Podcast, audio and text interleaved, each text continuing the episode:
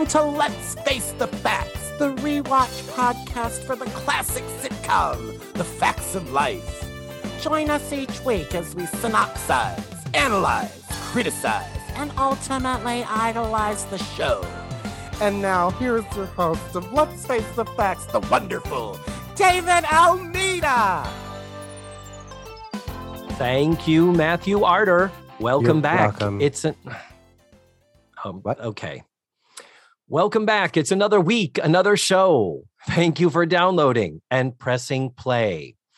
This week, Matthew and I are already on the Zoom call. Hi, Matthew. Hi, David. And we're going to be discussing The Facts of Life, Season 8, Episode 21 Younger Than Springtime. Or as I like to call it, a Dick Van Patten free episode.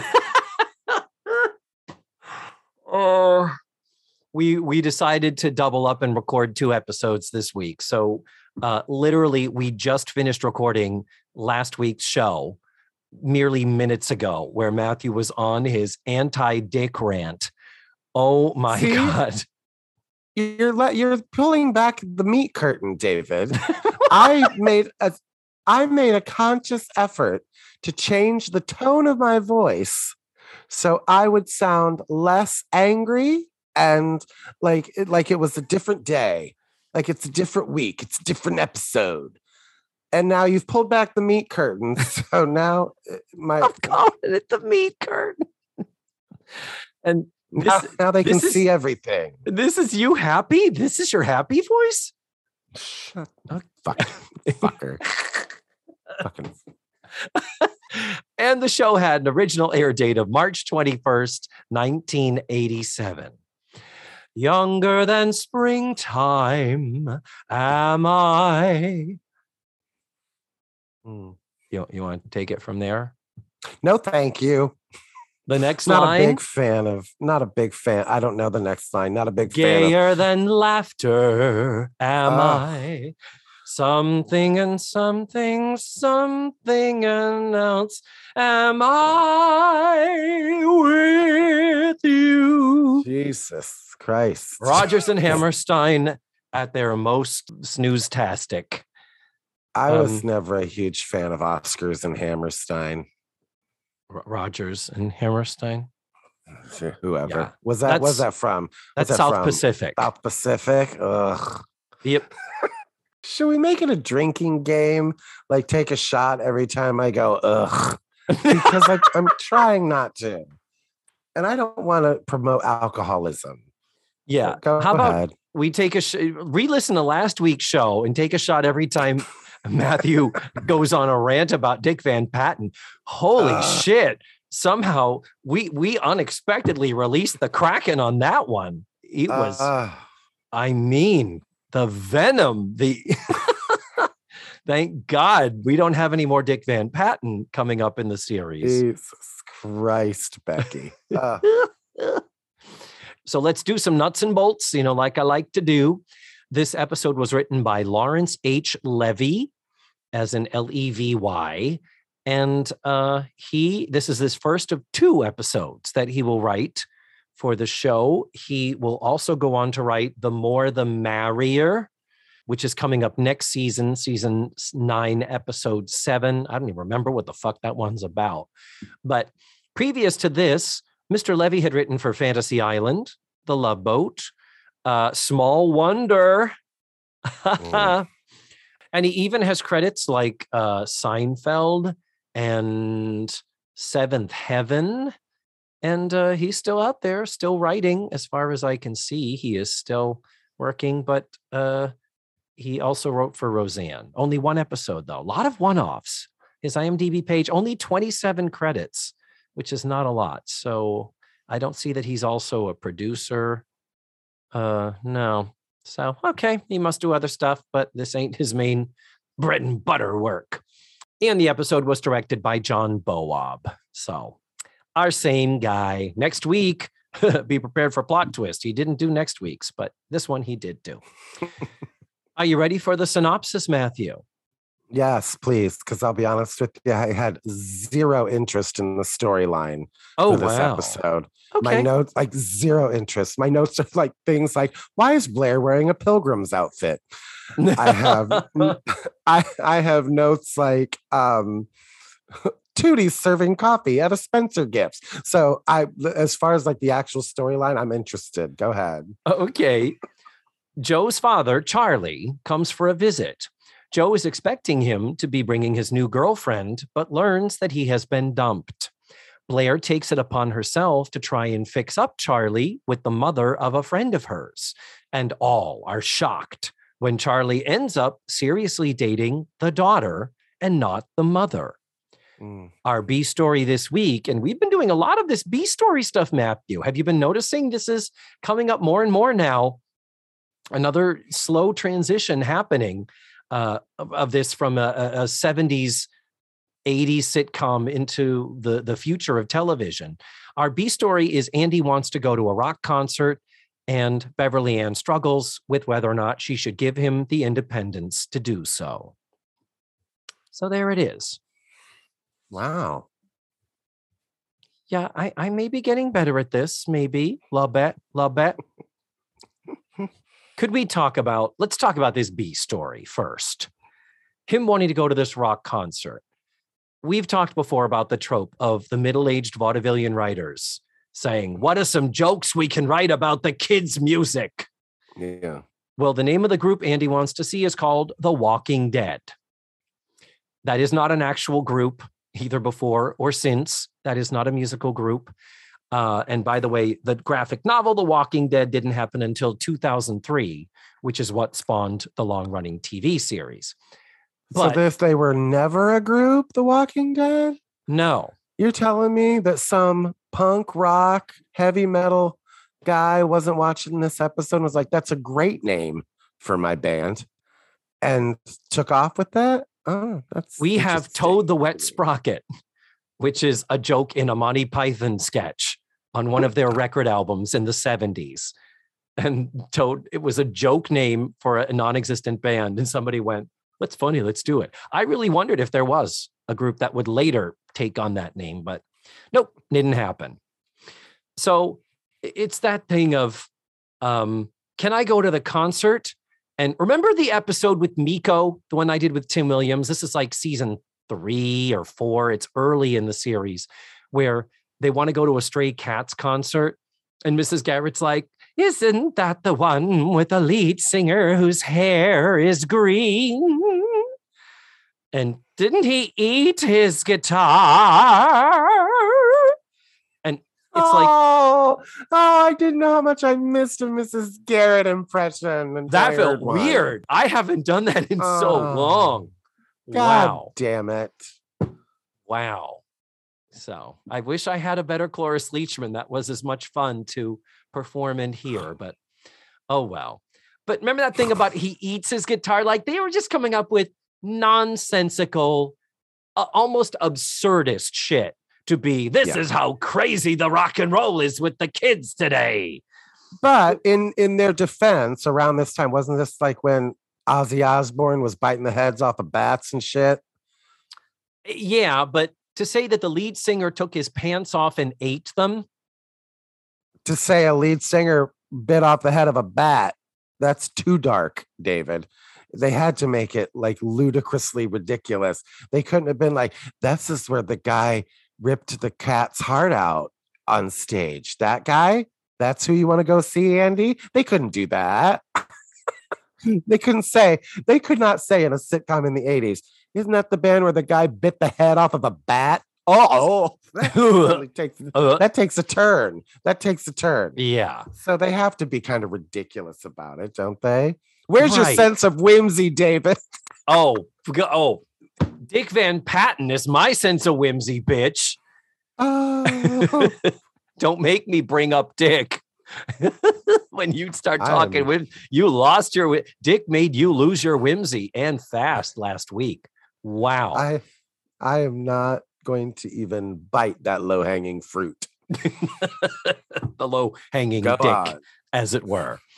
Mm. Uh, You see, I need my comedy somehow rooted in reality. So, lead singer take off his pants and ate them. Even the how quickly could you eat a pair of pants? Who did they come off of? Before I answer that question. Yeah. Are they from Ashton Kutcher? Uh, very quickly, David. Yeah. But um, Are they Mick Jagger's? He's like 90. So yeah. Probably, I mean, so then I guess it, de- them, but it de- well, it depends. Ah, Sheboygan.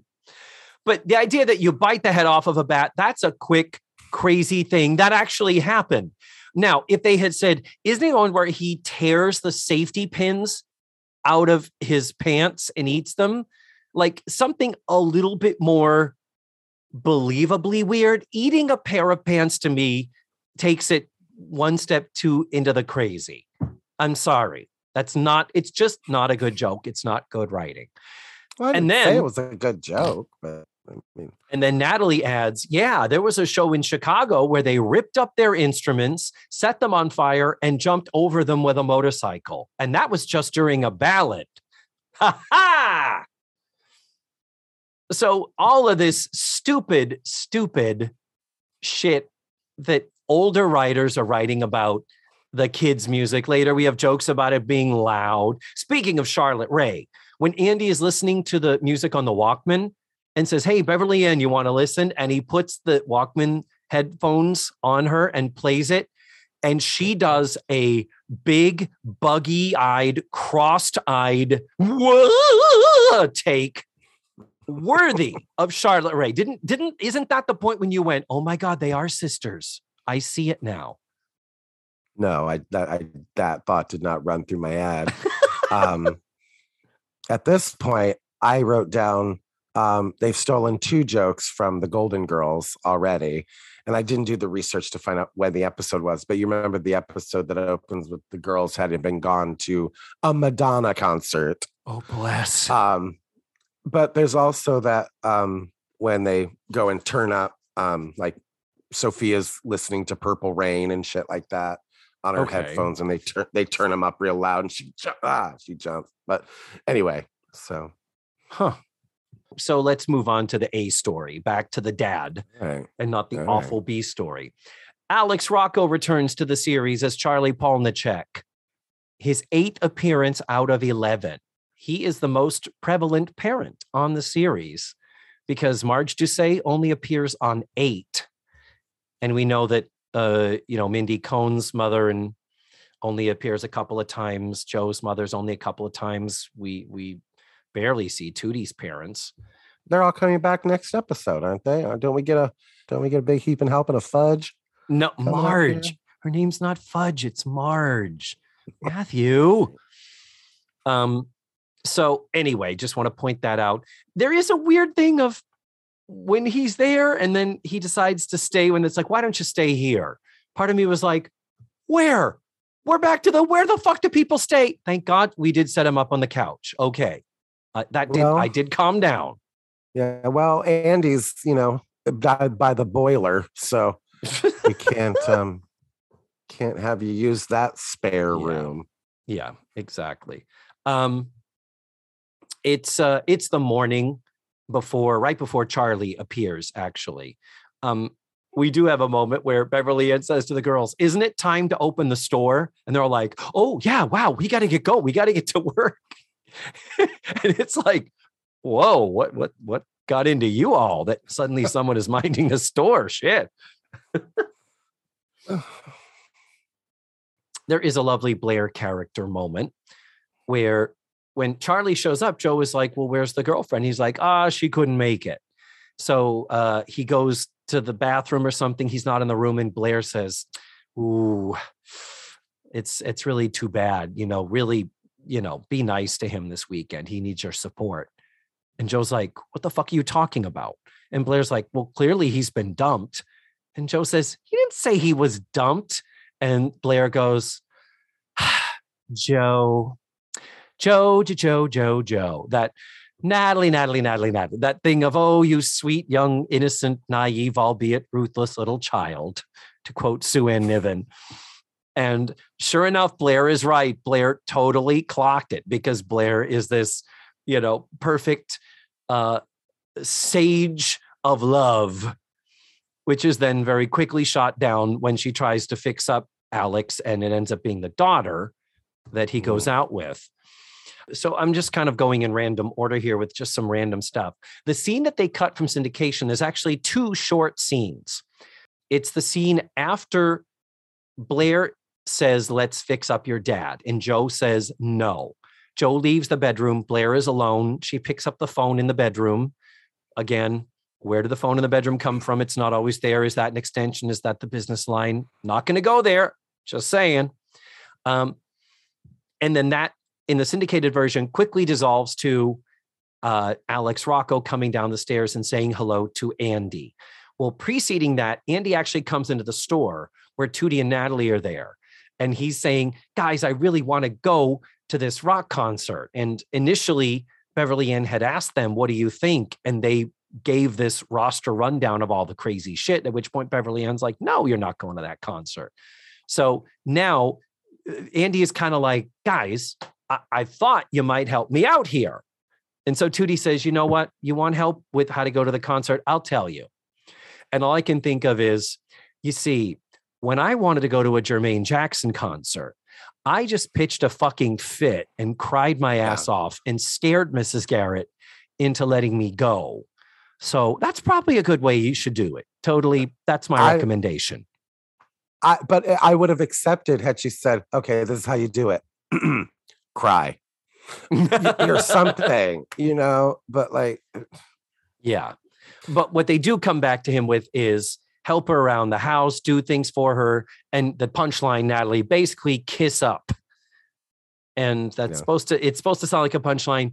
You know, it's because they wanted it to be kiss her ass. They wanted it to be a little more pointed. And so that's what precipitates the scene now that we're back in the syndicated version with Andy helping Beverly Ann with the bag of groceries and offering to clean the kitchen and all that stuff. That's what that is. That's the one scene that's missing there. And I love then, um, that you got all. I love that you got all that out of that because I I was so uninterested in the storyline, a A or B. Um, all I got out of it because you know I love to watch some prop work. Tootie had helped these customers. She'd poured some coffee for them. At were there customers? I didn't yes. even notice there were customers. I wasn't. I'm so busy fucking typing my shit. She literally takes their their their credit card and a bill that she has left on their table as she pours coffee and she goes and she runs like she goes and stands has this conversation while she's like supposedly ringing them up but it's so she's like not even looking at the cash register she's just like pu- pushing buttons and then she does something that I just completely forgot about. Well, remember in the 80s when you ran a credit card, you had that fucking ka-chunk machine. Oh, the slide, the, the thing you slid left and right. Ah, uh, did you ever work in retail or anything? Oh, fuck yes, I did. use one of those. I loved running a credit card back in when I started in when I was in retail. Mm. Chunk. Here's your copy in triplicate, for Christ's sake. And and to see if the credit card was stolen, you had a little newsprint book of the numbers and sequence that they sent you every week. It was a paper. It was like, you know, a little, it was like a, a size of maybe a, a third of a comic book. The bottom third of a comic book about that thick, you know, tiny type literally all the card numbers that had been stolen. So every card you took, if you didn't know the customer, you'd have to look through this little tiny list and see and then modern times hit in the 80s, Matthew. And suddenly we didn't have carbons anymore. Suddenly the carbon paper went away and we had the no carbon required paper, NCR. And then it became a phone number we could call and punch in the number and immediately know if the credit card was declined or not. But it was a manual. Yeah. You have to type in. You'd have to get approval for, by the credit like like you would pay with a credit card and they would have to call visa and be like yeah. can i use this credit card yeah and and at one time you called and you talked to a person and they would just tell you like it was a person's job to sit there and just be like yep they're fine approval number uh, 27843. Yeah, that's good. It was so analog. The fact that our, you know, our cash registers, we didn't have an internet, we didn't have an intranet, or our computers weren't able to do that. When you think of now, how everything is, I fucking tap my Apple Watch, tap, tap, and put my watch, hover it over a little box. And if there's not enough money in my checking account, if something has fucked up seriously that my ATM card isn't working, I know instantly. Isn't that blow your mind? I yeah, and I remember like how it was the big deal like for a while to ask for the carbon. Oh my God, you're right. Because if you threw the carbon away, people could take and see that. Yeah. You're totally right. You are totally right. For a while, it was like, you want your receipt? Do you want the carbon? Yes, please. I You remember the my mom always having to get the carbons. Do you want the carbons? It was Yeah. always that. It was two because you you had three. Because you had three. You had one Yeah. copy for them, one for us, and one that you sent off to Visa to actually do the charge. If you didn't send that thing into Visa, if you forgot or you lost that, they didn't get charged. You didn't get your fucking money. Like that was Insane. oh Insane. bless. Yep. but that was more interesting to me than the plot, both A or B plot of this episode. Was watching things like that. And Charlie says, I'm gonna go out and buy a newspaper. Um, Oh my Okay. god. It's so funny. all right. We don't have one delivered. Uh, They were reading last week. They were all three of them reading newspapers. Anyway. George got the newspaper delivered from fucking Kuwait. Yep.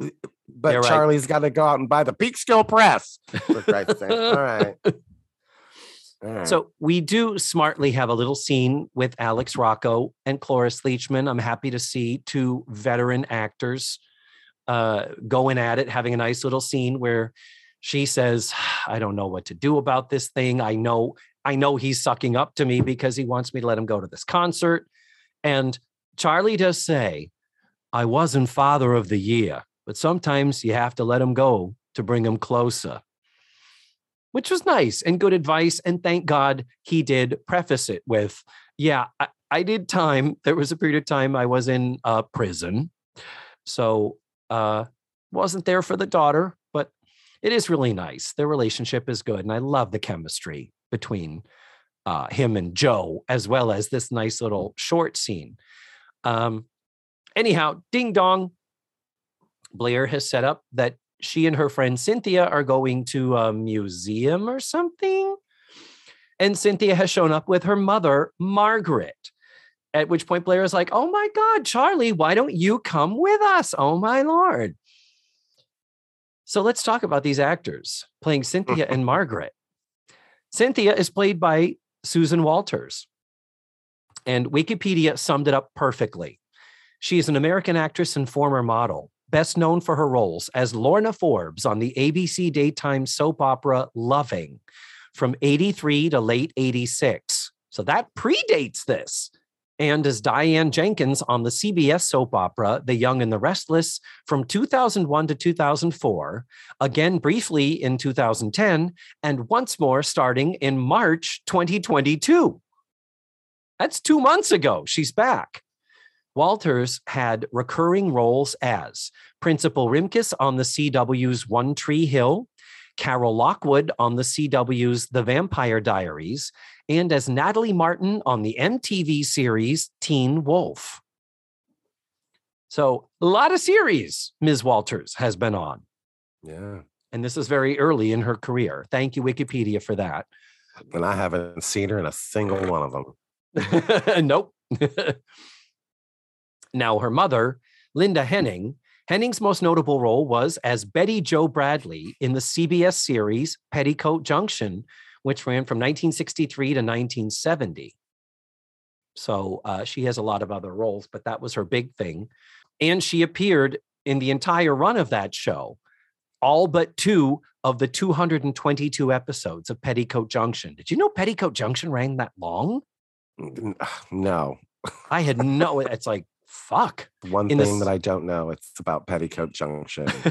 Granted, it was the 60s back when they were doing like 35 episodes a season. You know, they weren't the pansies like this, like Facts of Life, only doing 24. yeah. Yep. Afterwards, when Charlie is preparing for another date where we assume he's going to be going out with the mother, ding dong, it's Cynthia at the door. By the way, could we talk about the name Cynthia Matthew? Where have we heard that name before? Oof. The Brady Bunch. Uh, no, The Facts of Life. Two other Ah. times. Cynthia is the name of the girl who took her own life in Oh God. in that early episode. And then remember in uh, the one that they did live, Kids Can Be Cruel. The first one was called um God, what was the suicide episode called? It was called uh not end of the rope, end of the line, Under pressure. under was that it? Was it under pressure? Breaking point. Very close. Molly's holiday. Molly's, Molly's holiday. No. That was the episode. That was that was the suicide, I believe. But then remember later in Kids Can Be Cruel, when Natalie admits her crush on the boy and he says, Oh, I've been seeing this girl, Cynthia. And we joked about, Oh my God, does he not know? but then in the live version, Jason Bateman changed it. He says, I've been seeing this girl. I think he said Amanda. Amanda is his wife's name or whatever his name, his wife's name is, which is a cute little touch. But anyhow, this is kind of like uh, what what's Cynthia's last name, writers? Is it by any chance Parker? You uncreative people who keep regurgitating the same stupid names. Remember how many fucking Parkers we've had on this show? Maybe there's a lady like that works in the office named Cynthia. Well, I hate her. Uh, anyhow, Oh, I, you know how you feel about Dick Van Patten? I feel that way about the name Cynthia.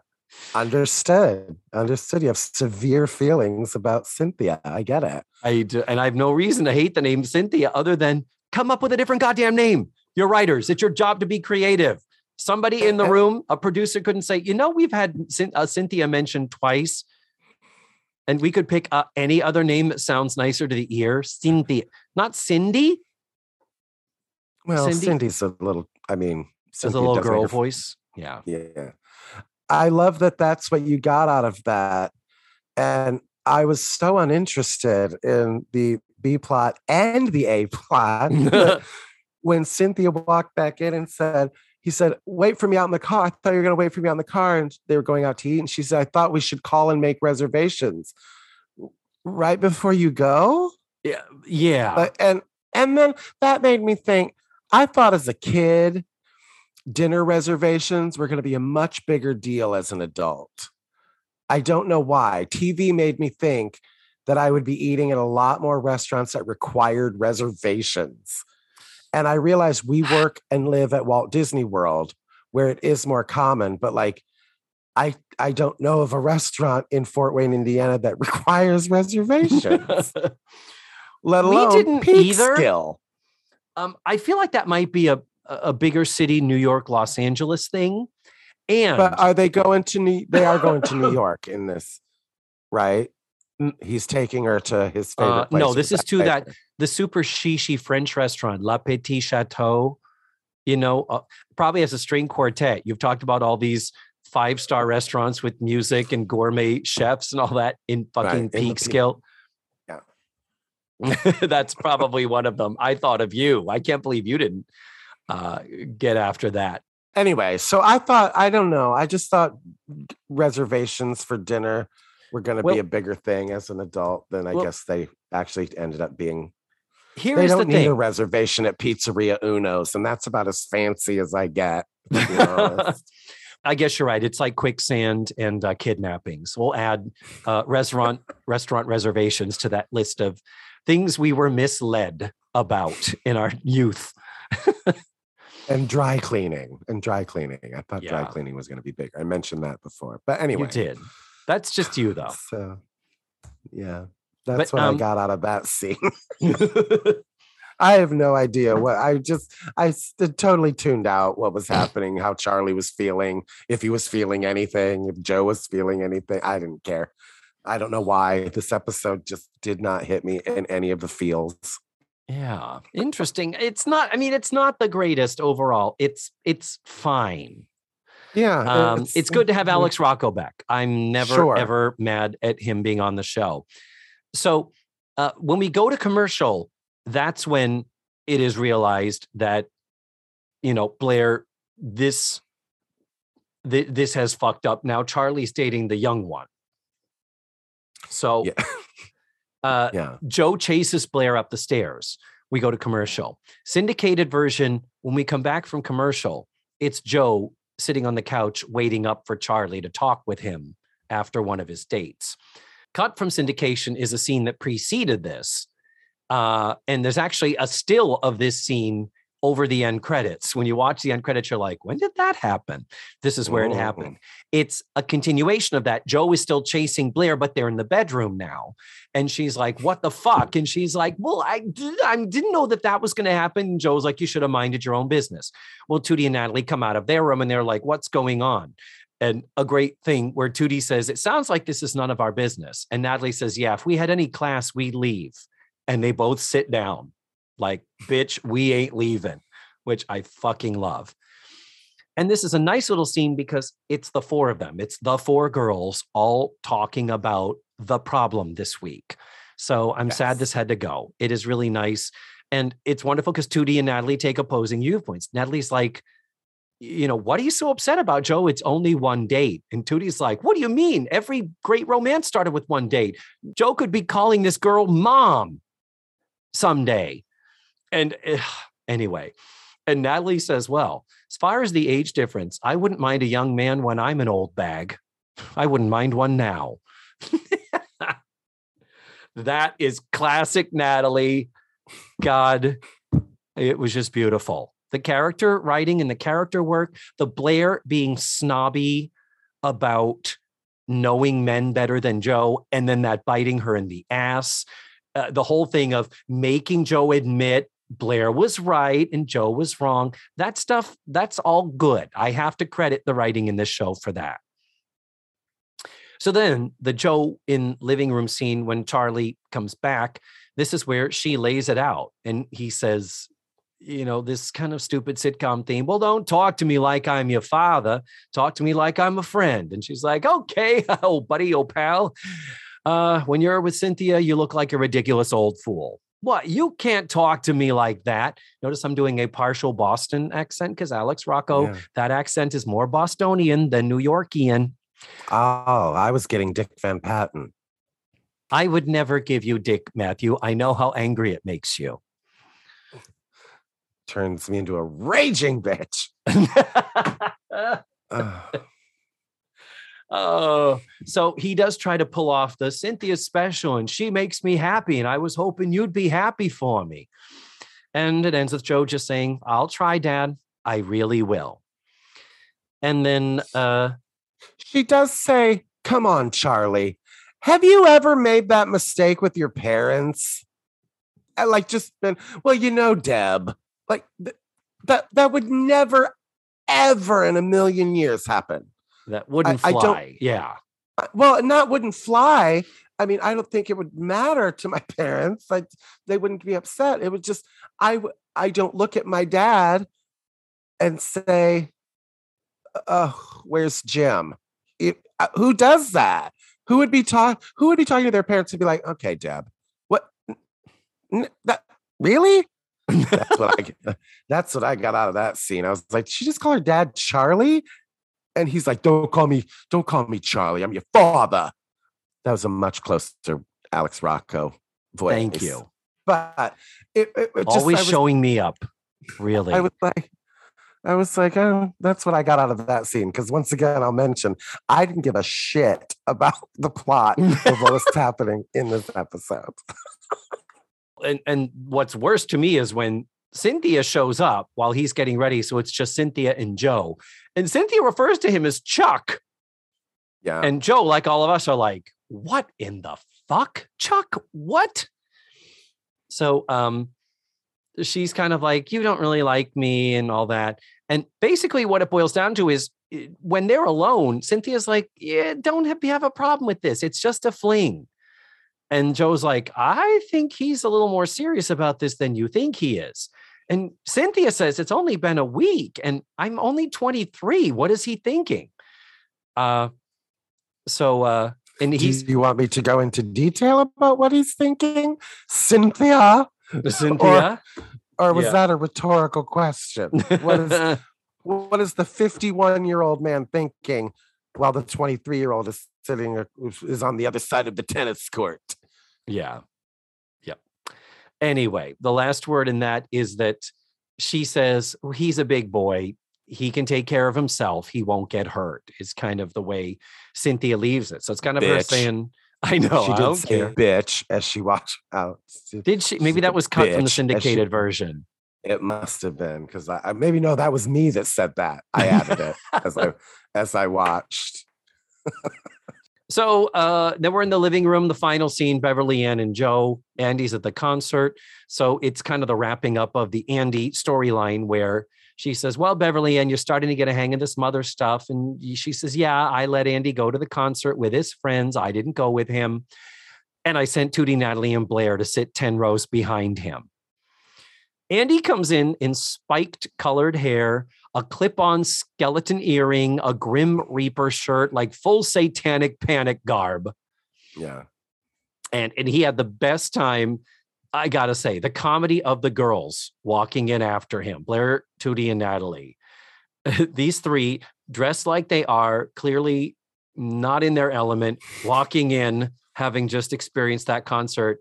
And Beverly Ann says, Oh, girls, how was the movie? And I don't know who the first one that says it. They just go loud, very loud. Loudest movie in the world. And he says, What did you girls see? And they go, Children of a Lesser God. That was the most brilliant line of the episode.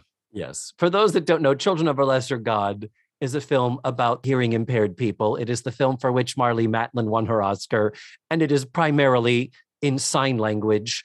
And William Hurt narrating whenever she would Yeah. do her talking and her thing, and he'd just say the words as he would listen to watch her do the sign language, and William Hurt would just talk like that.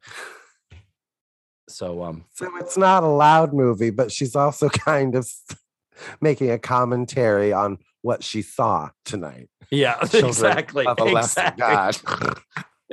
these these people need Jesus.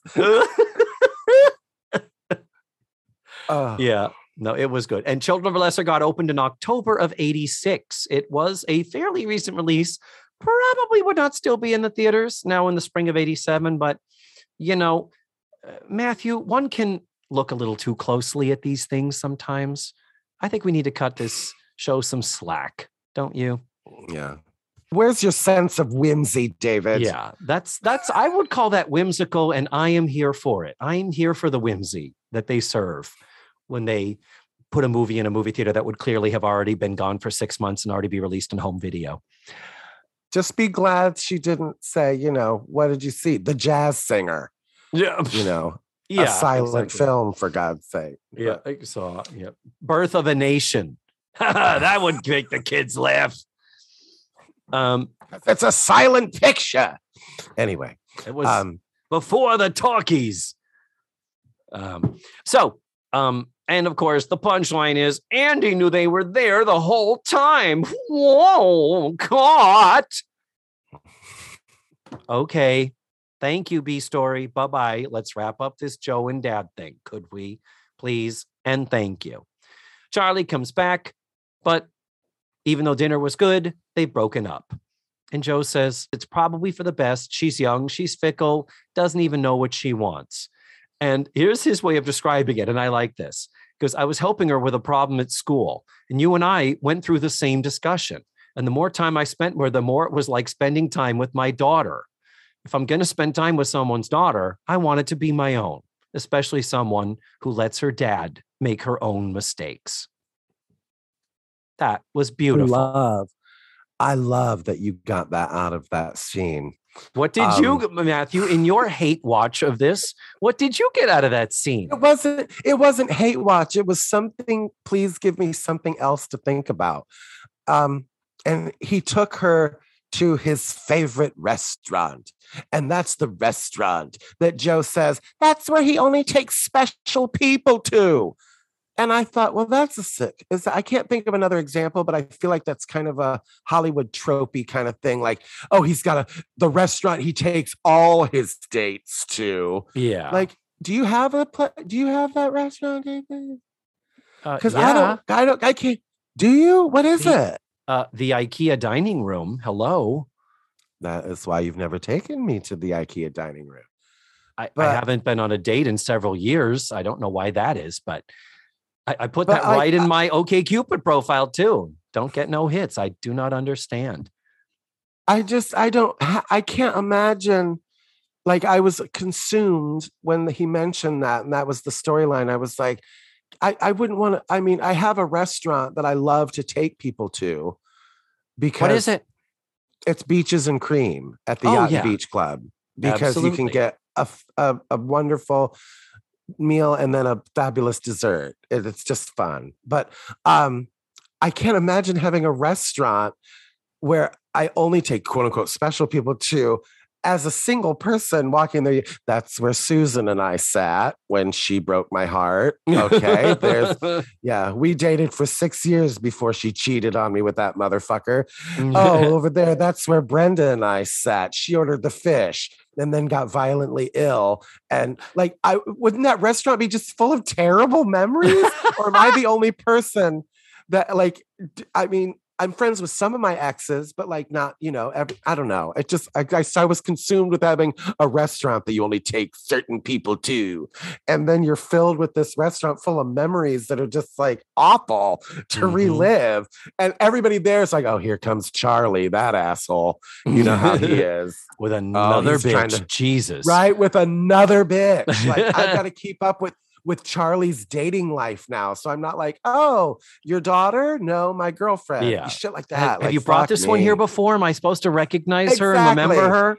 Yeah. exactly and then i thought he went to he took her to his favorite restaurant which i'm assuming is in the bronx and then hopped on the train back to back to peekskill Yeah. so he could not sleep in his own bed Zoop, All zoop, right. back to Peekskill. And at one point he says, Jo, you've been acting weird the last few days. I'm like, what? Is he on vacation? What the fuck is he doing here and sleeping Yeah. here when graduation's coming up in a couple of weeks when more likely he's going to want to take some time off? What in the shit is, why is he here? He works for a living. We know he has a job.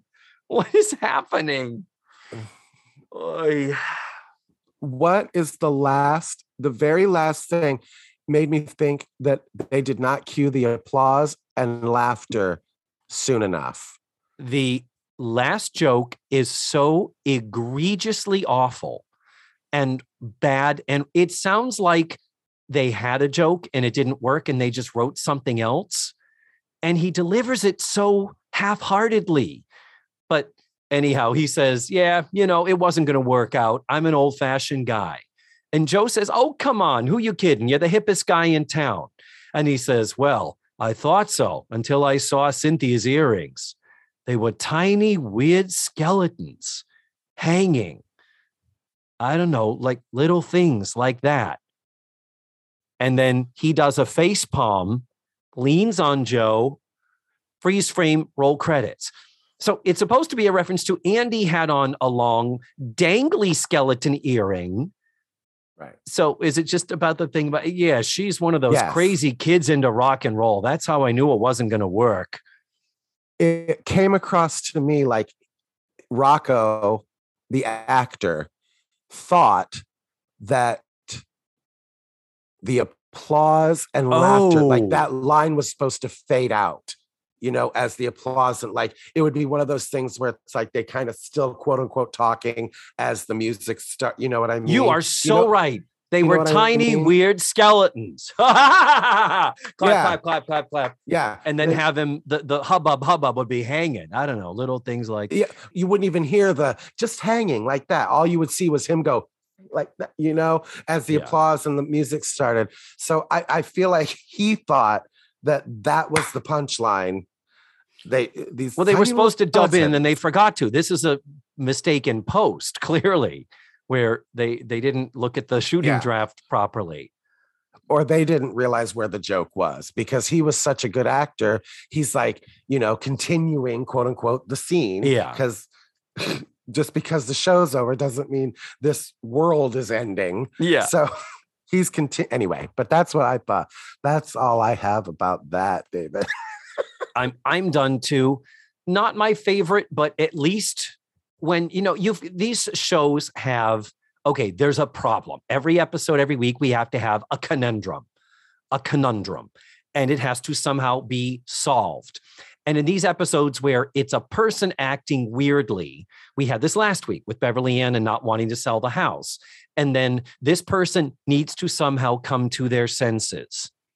And if unfortunately the writing is not able to make them arrive there through what we watch happen on the show, at the very least, when they talk about it, whatever the thing is that makes them change their mind, it needs to have some nugget of believable believable truth to it.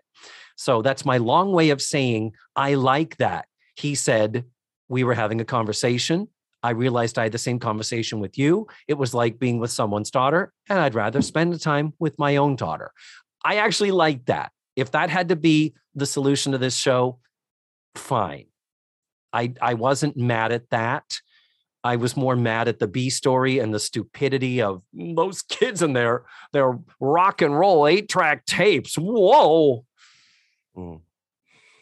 So I didn't care about either of them. I didn't Yeah. hate it. I didn't love it. I just, I didn't, I honestly didn't just care. Didn't care. yeah. Sorry. Wow. Maybe next week, Matthew, you will care more when Blair is faced with how to get into law school. When we Yeah. discuss season eight, episode 22, called This Is Only a Test. If you all want to watch the episode ahead of time, dear listeners, uh, the link is right there in the show notes, and it will also be on the episode's webpage. And uh, that is all for this week. Yeah. Anything else you want to add, Sweet Pea? Next week for the show, I'm going to try to get the guest since it's about getting into law school. I'm going to try to get Marcia Clark from the O.J. Simpson trial. See, uh, see if she's available.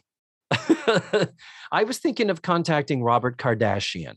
Haven't heard a lot from him lately, you I don't know, know whatever happened to him. that guy. So, So- thank you so much, guys, for listening to this week's show. And remember, how are you going to do it this Ah. week? Oh my I love that you every week come up with an interesting way to deliver. Oh my God. The facts of life are all about you. They were just these little things like they like that. Oh, I thought you were gonna cue the applause. Okay. Oh, no, I'm sorry. I thought you were done. That was the best Alex Rocco, I think, that has been recorded on this podcast, David. Oh, okay. We'll, we'll go with that. Let's Face the Facts was created, produced, written, hosted, and edited by the wonderful David Almeida. Our theme song was beautifully arranged and recorded by Ned Wilkinson. Please visit FaceTheFactsPod.com for supplemental photos and videos, links to social media, and ways that you can support the show. And don't forget to subscribe, rate, and review. This is Matthew Arder saying tune in again next week for another thrilling episode of Let's Face the Facts.